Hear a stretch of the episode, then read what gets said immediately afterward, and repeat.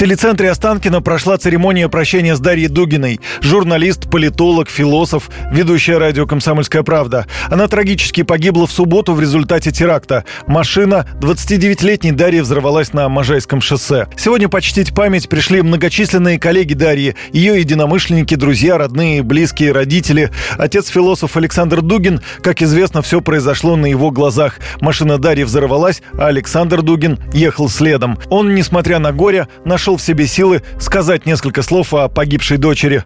Всегда в нашей семье, вы знаете, с самого начала было. Ты должен стать лучше, ты должен стать выше себя, ты должен стать храбрее, ты должен стать умнее, ты должен стать чище, ты должен стать совершеннее.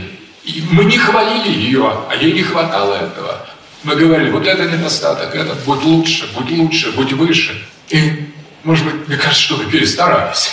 У нее не было страха, правда. И последнее, когда мы с ней говорили на фестивале традиции, она говорит мне, папа, я чувствую себя воином, я чувствую себя героем.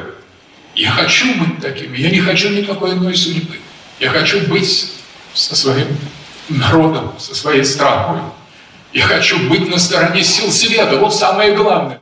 Всю ночь к стихийному мемориалу, который расположен в одном из скверов в центре Москвы и посвящен Дарье Дугиной, несли цветы и зажигали свечи. Накануне Орденом Мужества президент России посмертно наградил журналистку за мужество и самоотверженность, проявленные при исполнении профессионального долга. Указ был опубликован на сайте Кремля. Сегодня же отцу Дарьи Александру Дугину передали Орден Мужества. На церемонию прощания сегодня также приехали лидеры думских фракций Сергей Неверов, Сергей Миронов, а также лидер ЛДПР Леонид Слуцкий.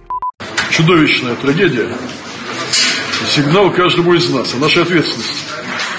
Быть вместе. неразделительные линии приводить между собой.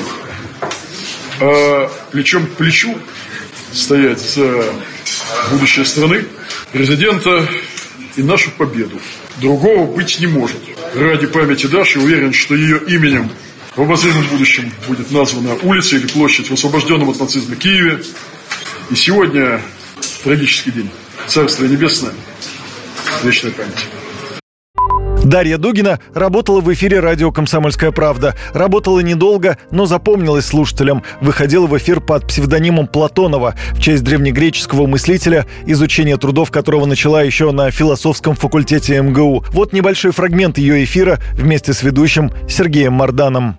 И снова здравствуйте. В эфире радио «Комсомольская правда». Я Сергей Мардан. Я Дарья Платонова. Здравствуйте. Значит, смотрите, мы тут с Дарьей схлестнулись в перерыве. А, ну, соответственно, кто нас смотрел на Ютубе, те приняли опосредованное участие в этом ученом споре, что является левым, что является правым. Ты совершенно верно, кстати, во время перерыва отметил а, а, по поводу того, что сейчас и левых, и правых-то особо-то нету. Вот как ну да, ну да. Но, но, это, но это, это вообще разговор такой, он сугубо теоретический, и люди от него засыпают и отключаются от э, трансляции, когда, заход, когда, когда начинается вот именно теоретизирование. Не засыпайте, лев, просыпайтесь. Левое, правое и все остальное.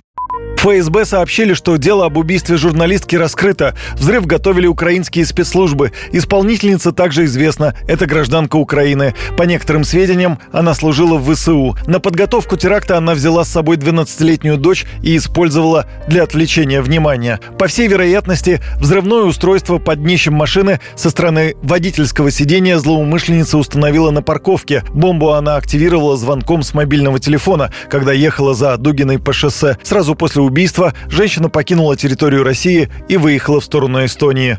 Юрий Кораблев, Радио «Комсомольская правда».